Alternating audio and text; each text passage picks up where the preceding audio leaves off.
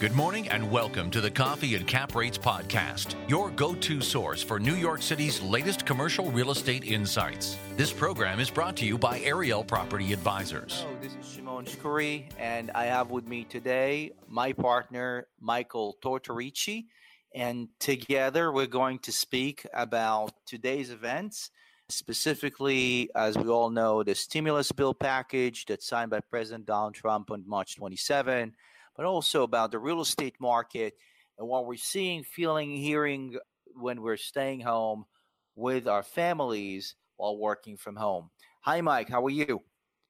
Doing well, Shimon. How are you? Doing great. Kids are uh, after school already, and we needed soon to help my uh, lovely wife with taking care of them. But uh, it was a productive day talking to clients. I'm sure you have the same type of thing going. Yeah, yeah we're uh, we're getting ready for bedtime soon, so uh, we'll try to make this an informative few minutes and um, and then get ready for another day tomorrow. Excellent. So the stimulus bill, I my intention here is not to get too deep into that, but kind of ask what is your knee jerk reaction to the bill? How do you feel about it? What do you think clients, how do you think clients are responding to within that bill? And what really, what's your, what's your first impression? So my first impression is one that the most impressive thing for me about this stimulus bill is the size and the speed at which the government is currently acting compared to um, the $850 billion bill that they passed after the Great Recession. I think the urgency is there. I think the intent is to get the money into businesses and citizens as soon as possible. The crisis is moving very quickly, and it's good to see the government respond with the kind of urgency that this crisis demands. I do think that you know a lot of it is being touted as stimulus. I, I kind of see it more as disaster relief, really a bridge to get people through this with hopefully as little pain as possible, so that when the crisis is eventually behind us, you know our, our infrastructure will still be intact, our ability to um, to revive the economy will still be there, and, and hopefully everyone's in a position to get back to work and really start growing things again. Yeah, what you said is on point. I agree with that. The speed and as well as the amount of money that's going to go through the economy in a very very short period of time. You you mentioned a number that was I think 800 billion or 850 billion dollars and that took place in 2008 over 2 years now we're going to do it over mm-hmm. a period of 3 months. Completely agree with you. What do you think it means for real estate or real estate owners or real estate companies in general to the extent that we understand today. And I'm sure that a lot of it will be revealed later. Yeah, look, I mean, everyone's about to go through a very difficult few months. Businesses that need to carry rent while they're, in many cases, prevented from doing any business.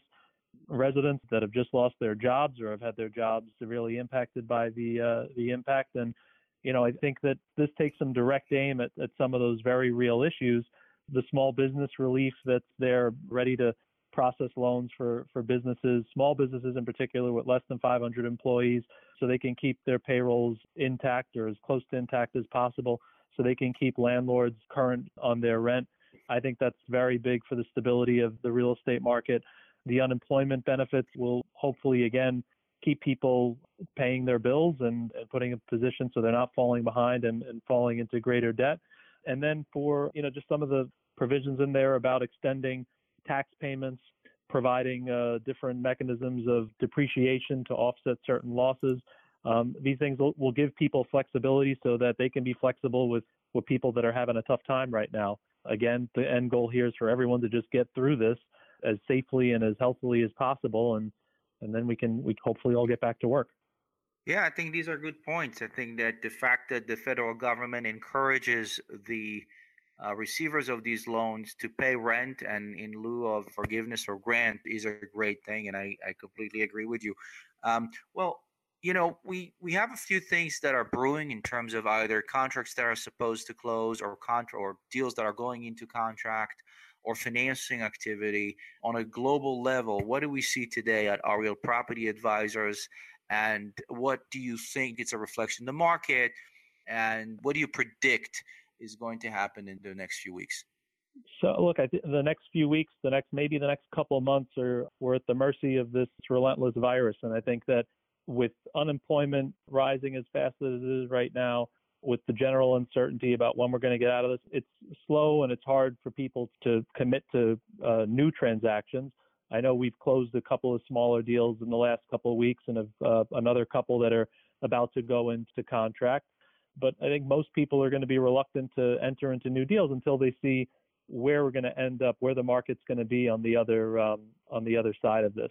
That said, it's different than say Hurricane Sandy, which came in and wiped out a whole lot of infrastructure, Hurricane Katrina, which did that. It's different than you know 9/11. After 9/11, a lot of people thought that real estate investment would never return to uh, to New York. And like, like the rest of the economy, we took a bit of a hit, but a few years later, we were in a very active, a very busy market, and, and there was plenty of enthusiasm for economic investment here, for job creation. So I think that, and if I look at this compared to say 2008, 2009, when our economy locally was was much more vulnerable, and that we were dependent on a few key industries, mainly finance, real estate, insurance. Today, New York's economy is is much more diverse. We've got huge tech companies that are growing their presence here. Amazon recently announced that they're going to be uh, buying a $1 billion headquarters, the Lord and Taylor building. We've got a huge entertainment industry. We still have Wall Street and everything. So I think that the city is well positioned to come back from this in a way that it hasn't been previously. And that's not just Manhattan, that's also the outer boroughs where everyone wants to live. So it, New York is a resilient place. It, it, always has been, it always will be. And, um, and we'll get past this and get back to where we were going. I think at the end of this, we're, we're still probably going to have a, a, housing crisis. We're still not not building enough. So hopefully, um, if interest rates re- remain low, that'll encourage some building and, and get people back to work. All great points, and I think one of the things we tell our people, everybody at Ariel, is cultivate relationships. Make sure that you're there the day after this ends, and that day will come.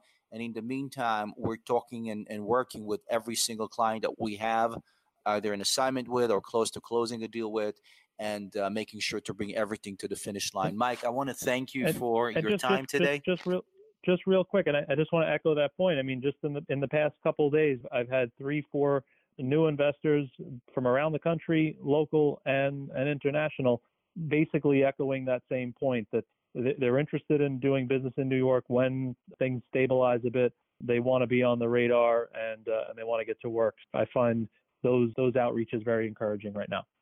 Excellent. Let's keep that uh, motivation and positiveness going. And again, thank you. And let's get back to work. Have a great, great. day. Thank you. Take care.